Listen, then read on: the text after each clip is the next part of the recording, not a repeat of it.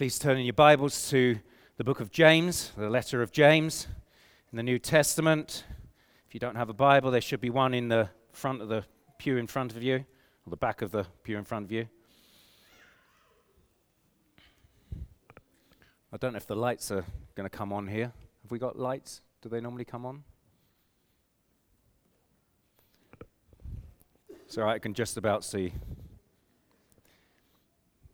Book of James, James chapter 1, verse 2.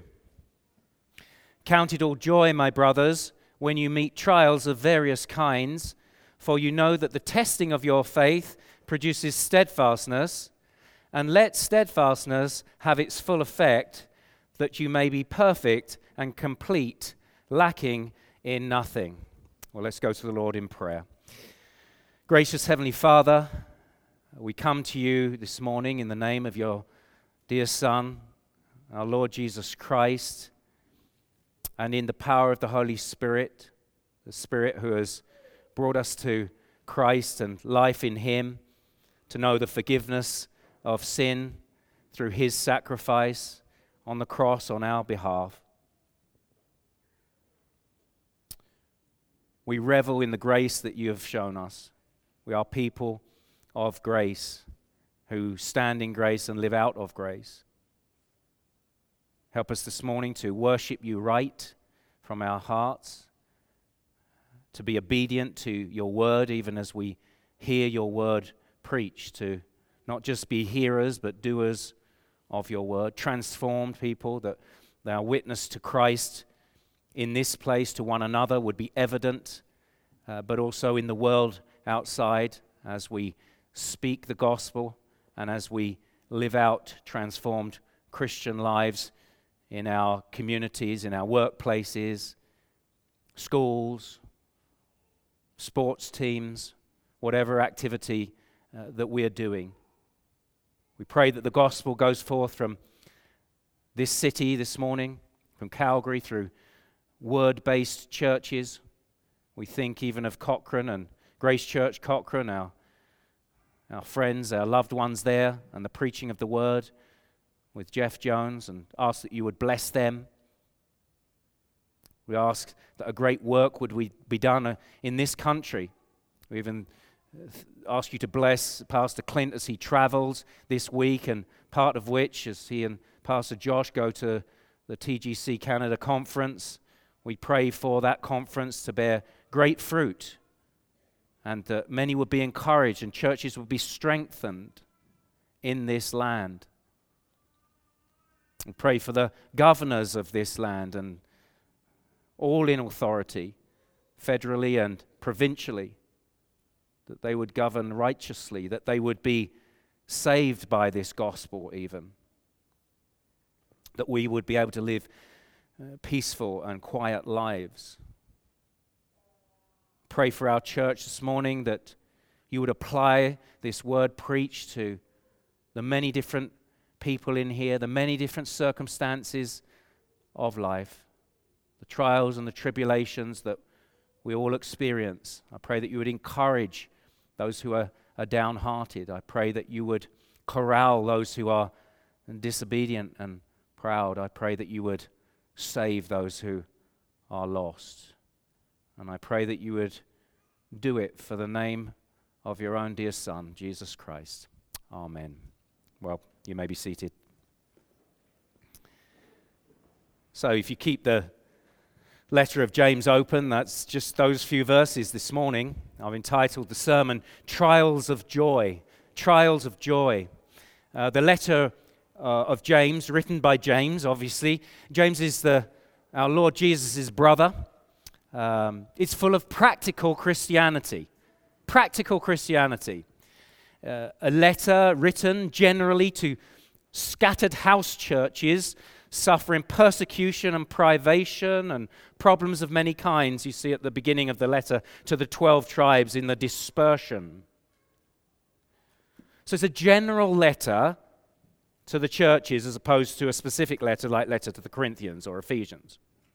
Okay? It's generally across, and, and thereby extension to us.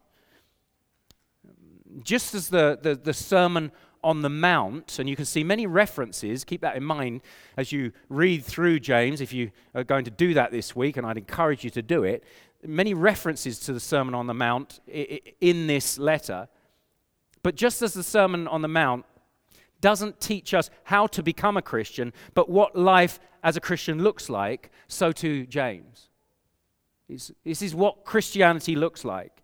Pastor James, master counselor of souls, he's full of love for people, full of love for people. He writes in, in, um, in, in cha- uh, chapter 1, verse 2, My brothers, he says, or you could say, My brothers and sisters. Um, down in verse 19, My beloved brothers, full of love for people. And yet, James is a straight shooter. He don't mess about. His instruction is to the point and it is clear. No messing around with James. There are 60 imperatives in this letter. This is a letter that's full of, of kind of pithy, proverbs like words of wisdom for Christian living. And he's particularly concerned in the letter with testing faith, with testing faith because of a threat of a worldly mindset in the churches. In, in, in those areas of life, and those areas in the church where the faith doesn't issue forth in love, where doctrine doesn't relate to what you're doing. And so he can say in verse 22 of chapter 1 Be doers of the word and not hearers only. Be doers and not hearers only. James challenges these churches and he challenges us by saying, If you're a Christian, you will visibly change. If you are a Christian, you will visibly change. So, a question for you up front are you maturing? Are you changing? Is there an observable difference in your life from six months ago? Maybe even from last week? Are you a teachable person who humbly receives instruction and becomes a doer of God's word? This tests if your faith is real, you see.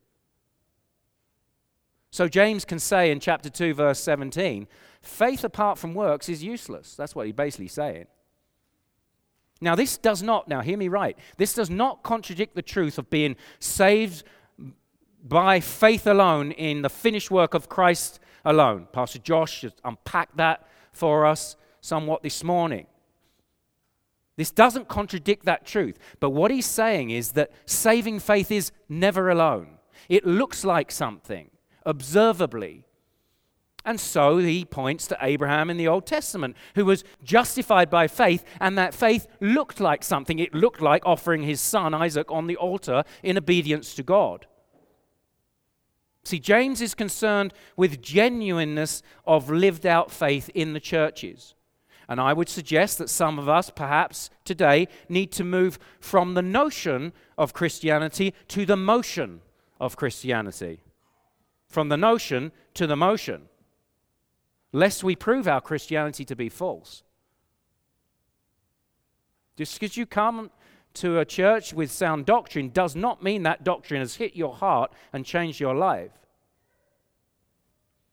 Now imagine Imagine if you're one of these little house churches, right, in early Christianity, and you receive this, this letter comes through the, the post from James. James, the brother of Jesus. James, the leader of the council in Jerusalem. Pretty significant guy. This is the letter. And, and, and, and, and people are, are gathered in this little house church, and one of the elders brings it in. You know, there's a letter from James here, right? And he opens up the letter and he, and he begins to read it aloud. And after the introduction, you hear the first instruction Count it all joy, my brothers, when you meet trials of various kinds. When you meet trials, rejoice the first point of my sermon. Meet trials and rejoice, he says. J.B. Phillips puts it like this When all kinds of trials and temptations crowd into your lives, my brothers, don't resent them as intruders, but welcome them as friends. Is that the first thing you want to hear from your pastor? When you meet trials, rejoice. Yet James thought it was very important to lead with this. Very important. Building into people a theology of suffering is vital to their survival and their progress in the Christian life. It is a vital task of pastoral ministry to build into you a right theology of suffering so that you'll survive, and not just survive, you'll progress. It reminds me very much of Paul in Acts 14. Paul had been stoned in Lystra by men from Iconium and Antioch, and yet he returns to Lystra, Iconium, and Antioch with Barnabas, and he says he was strengthening the souls of the disciples, encouraging them to continue in the faith, and saying that through many tribulations we must enter the kingdom of God. Just been stoned, trial, tribulation, suffering, goes back to uh, the place and strengthens the souls of the disciples, saying, You're going to suffer. How do you strengthen a church in faith? Tell them they're going to suffer. Tell them they're going to suffer. You tell them when you meet trials, not if you meet trials, when. It's going to happen. And so many of our problems, friends, so many of our problems come from thinking we won't suffer or we don't deserve to suffer. But Peter tells us in 1 Peter 4, verse 12. Beloved, don't be surprised at the fiery trial when it comes upon you to test you as though something strange were happening to you. You see, your trials this past year and perhaps this past week and upcoming next week, they're not unusual. They're not unusual. Don't be surprised. They're part of normal Christian life, and no one is immune. So count it all joy Consider it pure joy, all joy, pure joy when you meet these trials. Wow, I don't know about you, but that is counterintuitive and countercultural, isn't it? Totally counterintuitive. The world and your flesh tell you if you want joy, do all you can to avoid trials, right? That's what it would say to you. That's what your flesh would say. The world says troubles and hardship come to all of us and are wastes. It's a waste, and they're to be circumvented. But James and the rest of the Bible says no. The Bible says trials are a privilege which God the Father ordains in the lives of his children. You notice in Philippians, Philippians 1, verse 29, that Paul says, It has been granted to you, granted to you, that for the sake of Christ you should not only believe in him, but also suffer for his sake. It has been granted by whom? By God. To do what? To suffer. God says, Here is a trial, and he wraps it up and he gives it to you with a bow on top as a gift. It's a gift. Now, let's be clear James is not saying that the trial or the suffering is a cause of joy in and of itself, and you must enjoy the pain, or you go out looking for the pain. No, the Bible is, is honest. Suffering hurts. And, and all of us here wouldn't choose to suffer as such in that way. What he is saying is that our trials are a means to joy a means to joy if we approach them correctly, if we have the right mindset. That's why he says, consider it joy, or count it, or reckon it all joy. It's all about the mindset. And if you have this mind shift, friends, your life will change dramatically. It will change dramatically. Part of the right mindset, part of the right considering and counting them joy, is knowing whose hand the trials come from.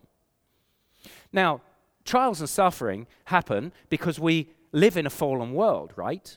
It's a world subject to corruption and full of sinners. Job says, Man is born to trouble as the sparks fly upwards. So, trials come from living in a, a fallen world with sinful people. They also come because Satan causes them.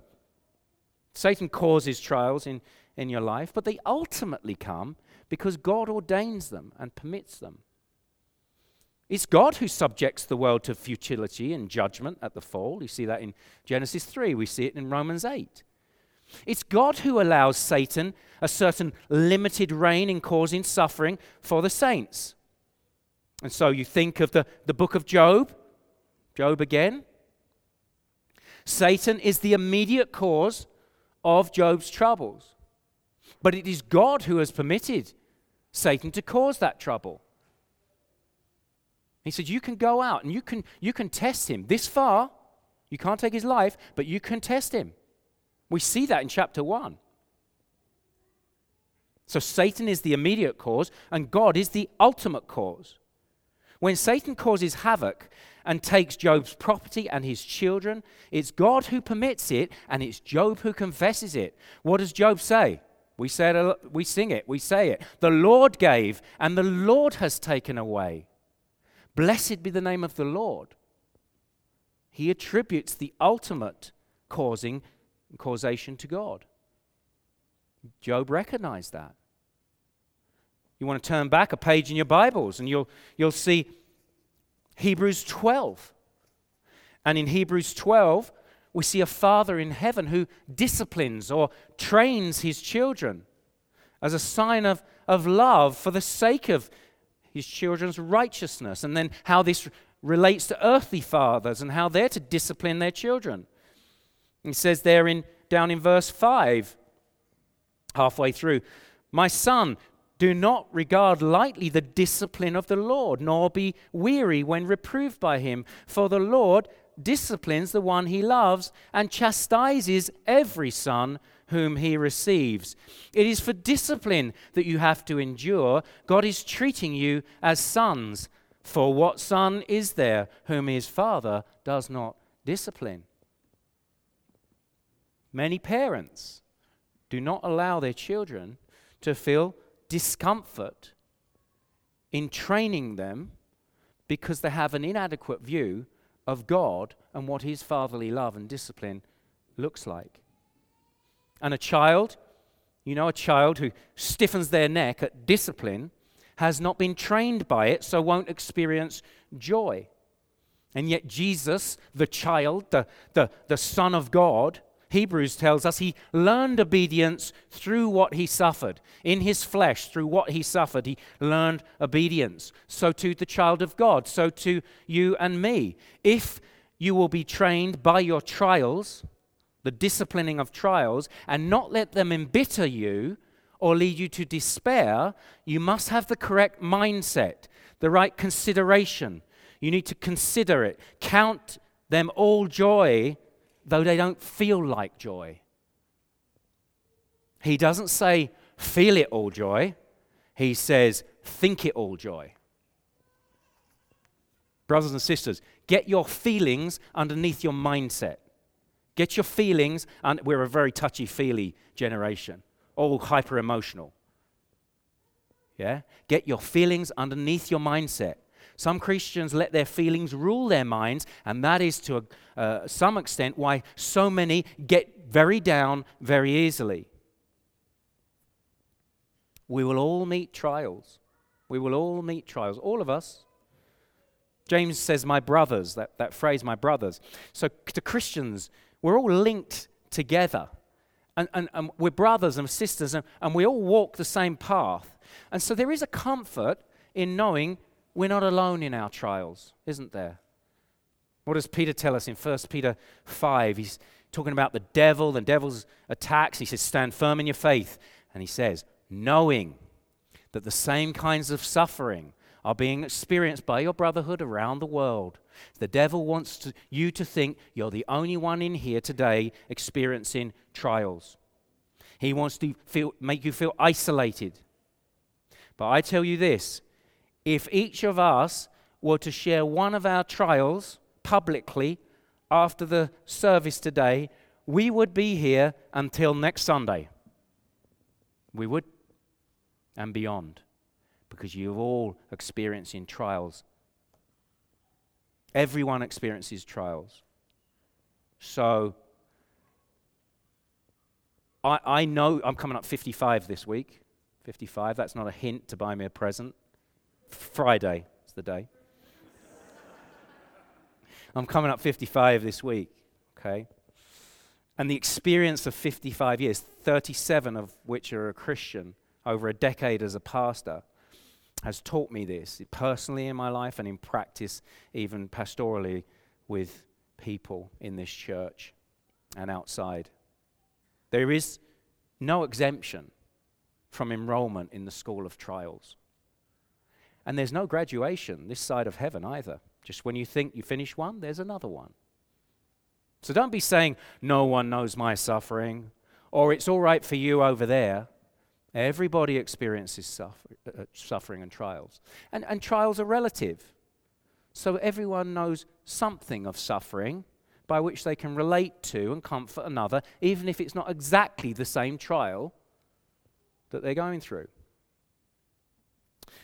And look what James says. He's, he says, You meet trials. You meet trials. These are not trials you, you go out looking for. Like you get up in the morning and you think, How can I suffer today? Okay, that's not the, that's not the way that we get up, right? And, and so, in that sense, you know, there's a right of wanting to avoid uh, trials, okay?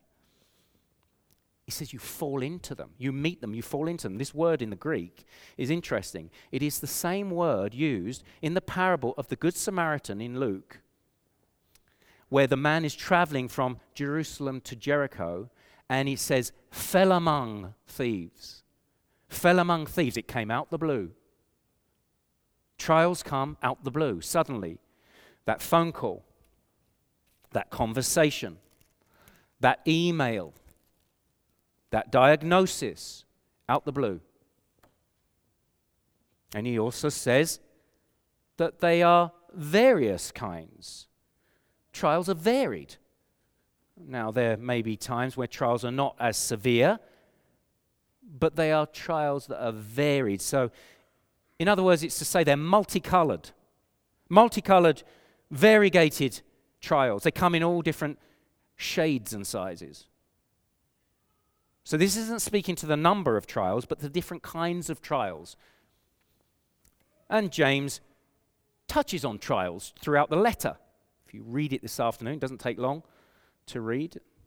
I read it out loud this morning to my wife. She was making breakfast. Good way, just a hint for, for guys in here. Want to lead your wife in the word? Just read out the scriptures to her while she's making breakfast. Throughout the letter, James touches on the trials, different trials poverty, prejudice, hurtful speech, jealousy, selfishness, relational quarreling and strife, decision making. Don't just decide you're going to go here and, and do this and that. If the Lord wills, you'll live. Sickness at the end of the letter. If anyone in you is sick, call the elders. So there are various kinds.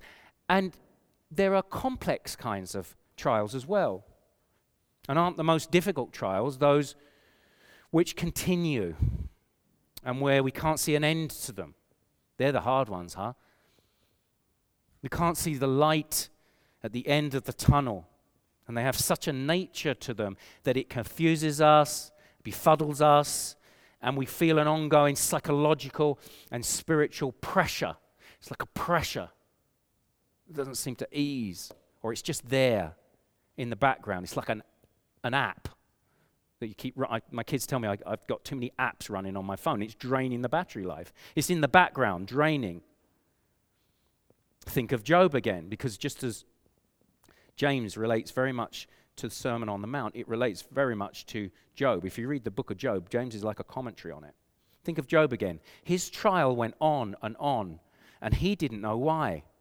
We know why at the beginning of the book of Job, because we see the insight with the, where the devil approaches God and how God ordains it. Job didn't see that. He doesn't know. He's in the dark.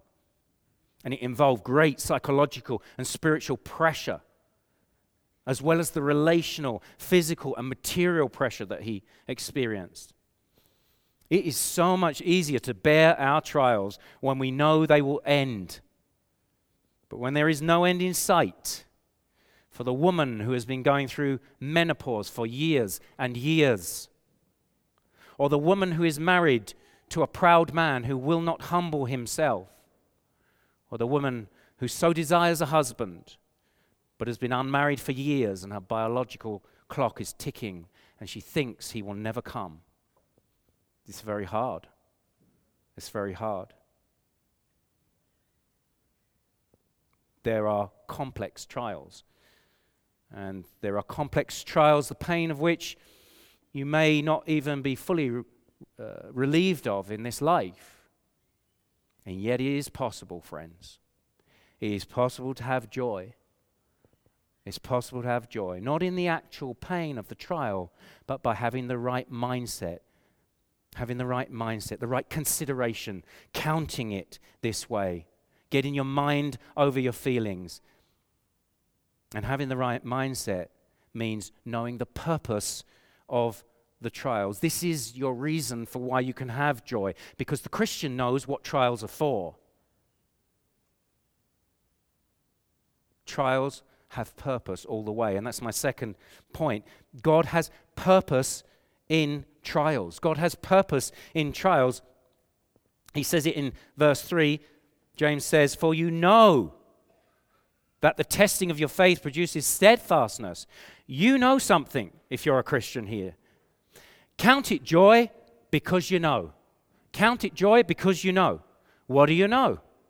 That trials are tests of faith the testing of your faith that produce the fruit of steadfastness.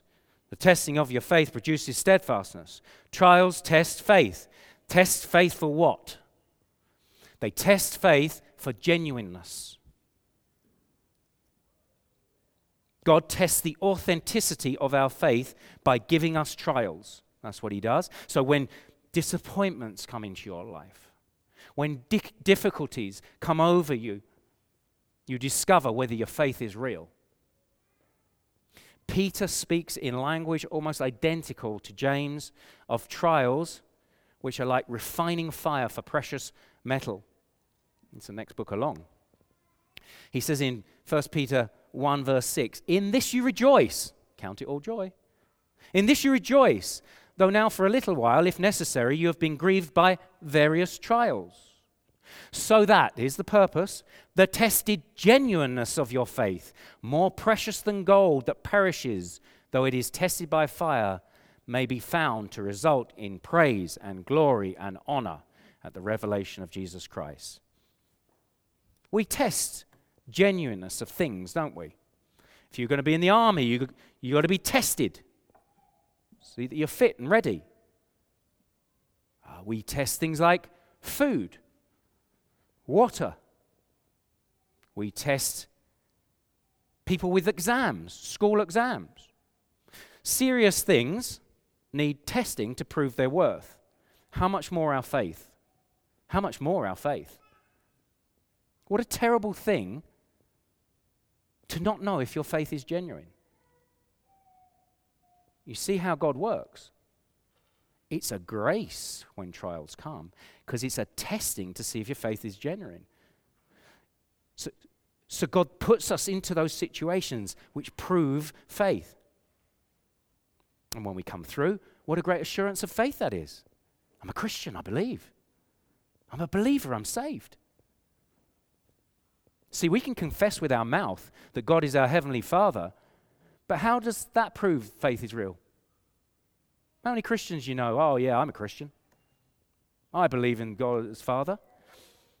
We can confess that God is our Heavenly Father, but it's when something happens to us that makes it seem like He is not our Father. That's when it's tested. That's when we see if it's real. When the lights go out, when you're in the dark, waiting, when you're trusting, He is working, and that behind a frowning providence, He hides a smiling face. Big issue with Job is whether Satan can get him to curse God through the suffering or whether his faith will stand. Satan's purpose is you lose faith through the suffering. God's purpose is you prove faith through the suffering. So God's purpose supersedes Satan, and he uses Satan's wickedness for the praise of the glory of his grace. Job stands, doesn't he? He does stand. And then God appears to him towards the end of the book in, out of a whirlwind. And you notice when you read Job, God does not tell Job why he suffered, He only shows him who he is, who God is. As the one who is sovereign over his suffering. So I say to you today no matter what your trials, God is way bigger than your trials. Way bigger than your trials and way wiser. He sees thousands of things going into your trial and thousands of things coming out of your trial. Think of Job, right? He only knew a limited amount, even, and he had this great experience of God at the end there. He could never know the things going in and out of his trials. We look and we see, oh, yeah, well, book of Job, see how Job is sanctified, see how there's a, a reconciliation, see how he sees God. But there's, there's thousands and thousands of things God was doing through Job's trials. You know what he's done through Job's trials? He strengthened millions of Christians over the years, you and me, through Job's trials. Millions of purposes. Millions of purposes. The test of your faith is to prove its genuineness. One test then prepares you for the next. So what you know you've been there before. You know that, that feeling. It's like the, the sportsman who, who makes their debut. Kevin will probably be able to tell you, you know, that, that first day on the ice as a pro and you're, you're nervous and everything seems fast and, you know, you just get through the game and and then the next one comes. You've been there before, so you have a little bit of experience, so you're strengthened and the nerves are calmer, and you come through that first test, and there's the next test. One test prepares you for the next. So you trust in God's promises. You learn to live off them in the trial. Isn't it amazing how communion with God in word and prayer go, grows in a trial? It's amazing. It, it, it's, it's, it's interesting when you read Psalm 23. The psalmist turns from speaking about God at the beginning of the psalm. When he gets to the valley of the shadow of death, he's speaking to God. Communion with God deepens in the valleys, in the trials, in the darkness. If your communion with God is not growing in your trial, you're failing the test. Trials test the genuine nature of our faith. And God designs that then to produce in us the fruit of steadfastness. Steadfastness. testing of your faith produces steadfastness. That word for steadfastness has the sense of uh, stick to itness. Stick to itness. Some translations say endurance or perseverance. The sense of staying or remaining and so you see these trials not only prove the genuineness of faith, they increase the strength of faith, that steadfastness of faith. The, the prefix to the Greek word for steadfastness is hupo, which mean, has the sense of being underneath, under something. So trials increase in us an ability to bear weight, to be under weight, under pressure, like muscles like muscles. I, you know, you, uh, maybe this is a, an irrelevant illustration for you because some of you may not have been to a gym for years. But muscles need to be put under stress to make them grow, right? We know that in theory, if not in practice. And what happens when we don't exercise them? They atrophy. They need to be put under stress to make them grow. Like trials, exercise the muscle of faith. And what happens? It grows in stamina and endurance. You get steadfast muscles of faith. That's what you get as they're put through the trials and the tests. Look at a weightlifter or an athlete. We look at them and, and, and you say, How can they lift that weight?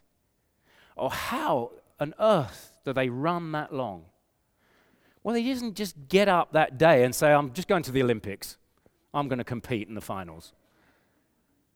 Well, of course not. They, they've been spending years putting their bodies through painful testing that has increased strength and stamina, steadfastness. So, the reason that we can count it all joy when we meet many kinds of trials is because God has purpose in them for us. Trials test our faith for genuineness and produce the fruit of steadfastness, faith stamina. But there's one more thing to see. Final point before we close. And that is that we need to experience the full effect of trials to attain maturity. and let steadfastness have its full effect, that you may be perfect and complete, lacking in nothing. Now, when you, uh, when you get prescribed antibiotics for an infection, what does it say on the packet? Apart from all the possible side effects it can have, it says, please finish the course. Take the course. You need to take the full course to let the, the antibiotics have their full effect and kill the infection and promote full health. It's the same with trials and the fruit of steadfastness. We need to let the steadfast producing trials have their full effect. What is that effect? It is that you may be perfect and complete. Perfect, that, that, that word means mature, not perfectionism, mature, and complete, lacking nothing. In other words, Christ like. That's the ultimate purpose of trials in the Christian life Christ likeness. That's what Paul says in Romans 8. He says, and we know that for those who love God, all things, all things, that includes your trials, all things work together for good for those who are called according to his purpose. For those whom he foreknew, he has also predestined for what? To be conformed to the image of his Son so that one trial in the Christian life builds for the next as we stay in the finishing school of suffering. We have to take that class in the finishing school of suffering. It's painful, but it's fruitful. And the end goal, because wisdom always looks at the end of the matter, the end goal is Christian maturity. That is Christ likeness that full effect is a purifying effect that brings Christ like maturity. That's the refiner's fire that Peter was talking about. Not only tests genuineness of faith, it purifies faith, it, it gets rid of the dross. Like those precious metals when you put in the fire, the dross comes out. Isn't it true that trials in our lives bring sins to the surface? Trials bring sins to the surface.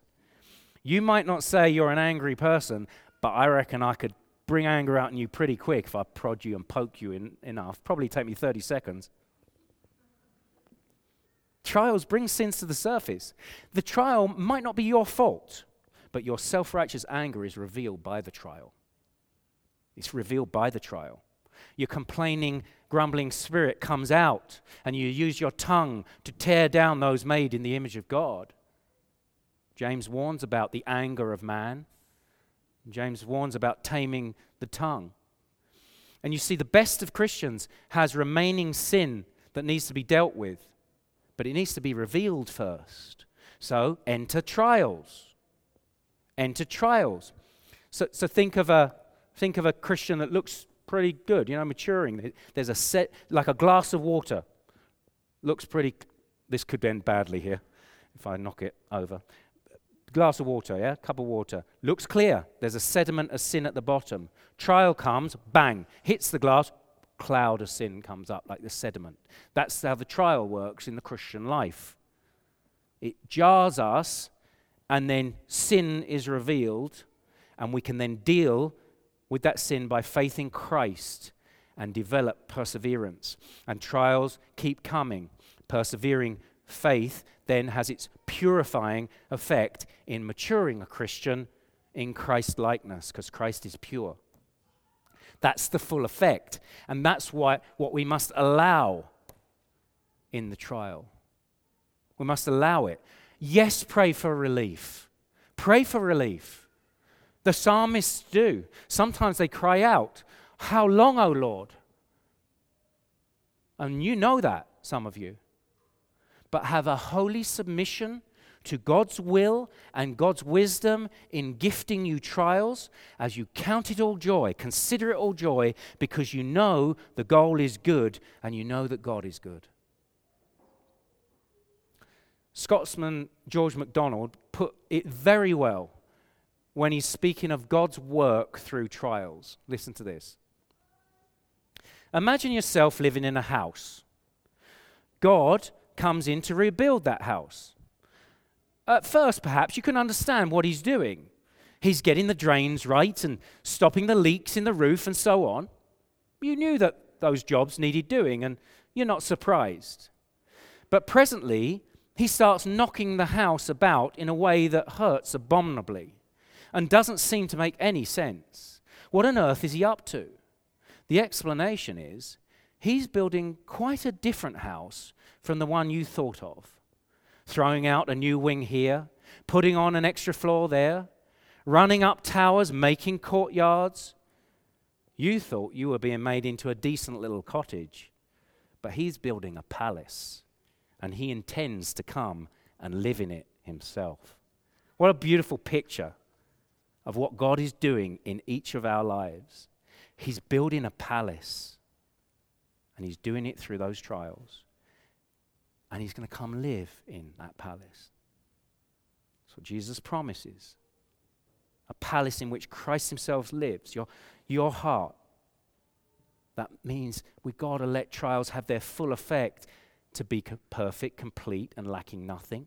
God makes you like Christ, a palace in which Christ himself lives, not perfect in this life, but heading in that direction and finished when we meet him face to face in heaven.